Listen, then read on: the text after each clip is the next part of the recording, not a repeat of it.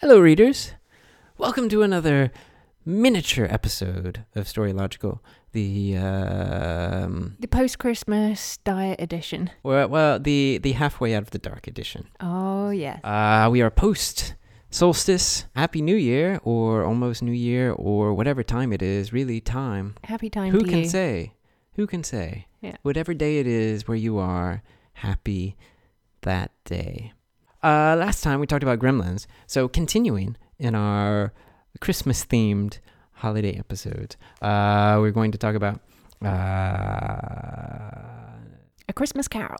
but not that Christmas Carol. It's ridiculous. We already talked about that in episode one with Sam J. Miller's story, oh, Angel yeah, Monster we Man. did. Uh, no, we are going to talk about Doctor Who, the Doctor Who Christmas Carol. Uh, we're in Matt Smith, Doctor Time. Dr. Time. Yeah, Matt Mhm. Smith, Doctor Time.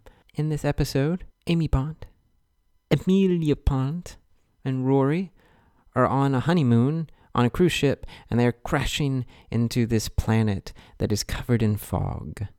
And it turns out there's an old man who has a machine that controls the sky, but he doesn't want to allow them to pass through the fog and land safely because he doesn't care, because he's in Ebenezer Scrooge. Scrooge. Uh, and the doctor realizes that it is Christmas and he needs to change the heart of a miserly old man Mm. before midnight strikes. And he thinks, hmm, I feel like I've read a story like this before. and surprisingly, it's British. it's a surprising amount of attention paid to the English owl. But I, I particularly, there's something endearing to me about Yeah. not being British Mm. watching a British show be obsessed with England in a way that watching an American show be Yeah, yeah, obsessed yeah, with that's true. America wouldn't feel the same way. Um, So the show takes the premise of uh, A Christmas Carol and, you know, the doctor shows this guy who is acted by uh, Michael Gambon. What's his Yes. name in the show? oh, um, Kazran Sardick. Kazran Sardick. It's a good name. So he decides that he will take Sardick and show him past, present, and future in an effort to try and change who he is inside. And the way that he chooses to do this is to go back in time and introduce the young Kazran Sardick to a very lovely lady who. He doesn't do that on. You mean he doesn't introduce her on purpose? Oh, really? Don't they? How do they end up taking her out of the ice? I forget. Um, oh, because, of the shark. because of the shark, Oh, which yeah, is yeah, something I want to talk about. Go on. the in the fog there's all these fish including sharks and and the doctor wants to show the the young Kazran a fish and it, he accidentally a shark comes Yeah. uh and what I love is the ultimately the doctor stuns the shark to to get them free but it's a shark and I don't know according to the way sharks work they have to be in their natural habitat or they die you know so it's not in the fog so it's going to die and so yeah they go to get to the place where they keep the people on ice. Kazran Kazran started keeping people on ice as Mhm. security for loans. But he's hoarding people. And I, I love that the show cares about the shark in the same way that the doctor cares about all the people on the Yeah. ship. And that, that um, I wrote down, there's like my three things that I love in Doctor Who mad wonder, tender romance, and radical hope. But there's another thing, which is a kind of mad empathy. That like the doctor cares about people and monsters and things that he isn't supposed to care about to a degree that often gets him into trouble. Yeah. And so Kazran knows that one of the people who is held on ice has this beautiful voice that can uh, calm the fish. And so they let her out, and it turns out that it's Welsh opera singer, whatever her face is. Catherine, what's her name? Yeah. That's how that's it's a Welsh name. It's a traditional Welsh name. What's her Catherine, name? what's the name? Tell, okay. Catherine, what's the name? Um, and so you have this very beautiful moment where a chase scene ends in this young lady sitting in the fog in a basement, stroking a shark as it kind of nuzzles against her, looking ever so much less dangerous than it had 45 seconds ago. And it's one of those moments in Doctor Who that makes it perfect for me. The kind of juxtaposition of this is kind of silly. You've got a shark in an ice fog, in a basement, in a madman's castle, right? There is nobody who's taking that seriously. And yet, it's also this incredibly touching, empathetic moment where, like you said, the only reason they're there is because the doctor cares about the shark.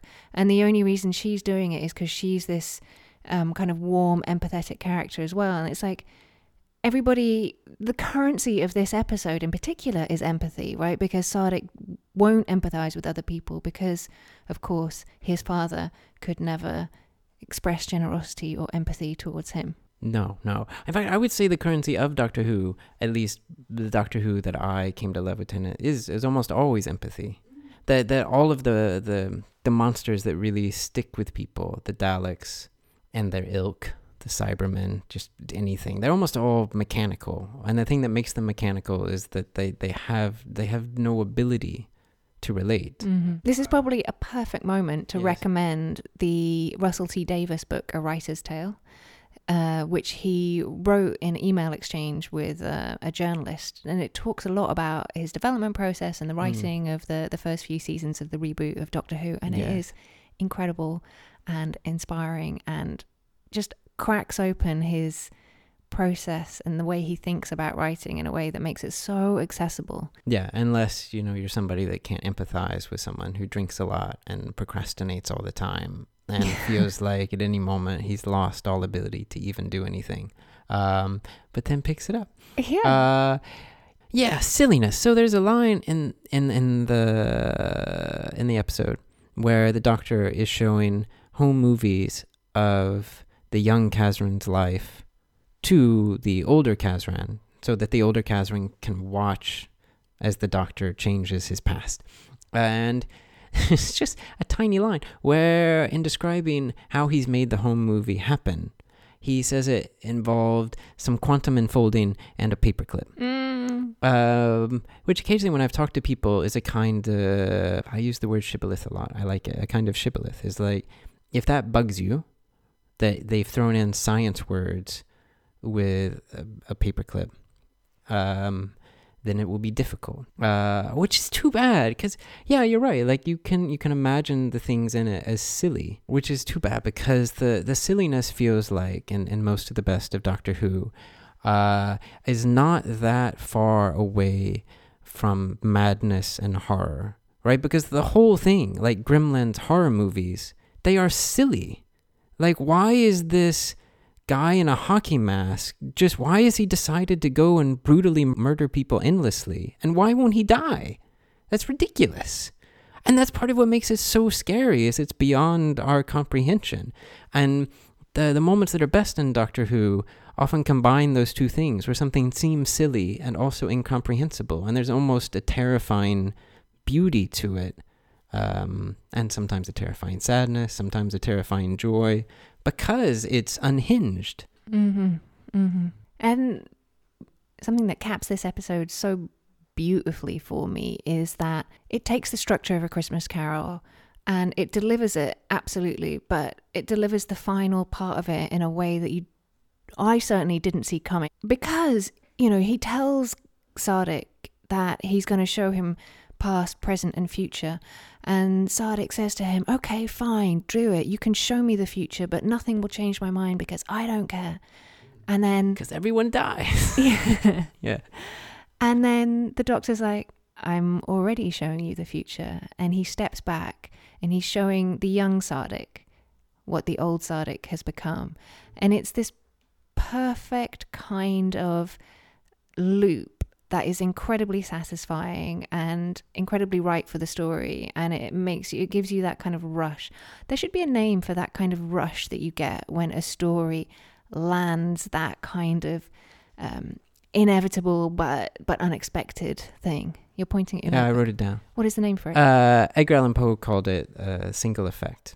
He, he he had a theory of a short story that it should all build to a single effect, and it's amazing that you said that because what you're describing is exactly what the best Doctor Who feels like to me. It's why when I was thinking about it for the podcast, I was like, well, it does work in a way I love in well any story, but in particular short stories, which is the feeling of all of time of a character's life compressed into a single moment. Mm. And Moffat, in particular, when he is on his game, that is what he loves to do most. He loves to make a Doctor Who episode in which an entire lifetime occurs in a moment. That compressed time is something that we, that people celebrate in short stories and, and written. And Doctor Who throws it out there, you know, once or twice a year in a TV show. Just yeah. The deadly rush. Thanks for listening, readers. Uh, that has been a Storylogical mini episode. We hope you're enjoying our weird experiments that we're doing with form. Yeah. uh, I'm not talking about short stories exactly. Yeah, we gave ourselves a lot of latitude. Yeah, we've it's just latitudinal. We're latitudinal folk. We'll be Uh, back um, with the next series in the middle of February. Uh, if you haven't listened to every single one of our episodes, they're all at storylogical.com slash wherever you listen to podcasts. Uh, and you can follow us on Twitter at Storylogical, which we're not going to spell over the holidays. We don't get time for that. Uh, Emma's on Twitter. She's at Ichikosh. And he's on Twitter at Kuvols. Thanks for listening. Happy holidays.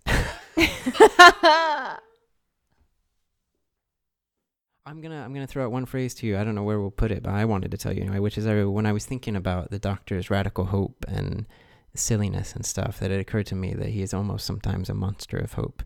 He almost sometimes he believes, um, they let's say they believe so much that they can get out of anything, that it almost is uh, it is also scary.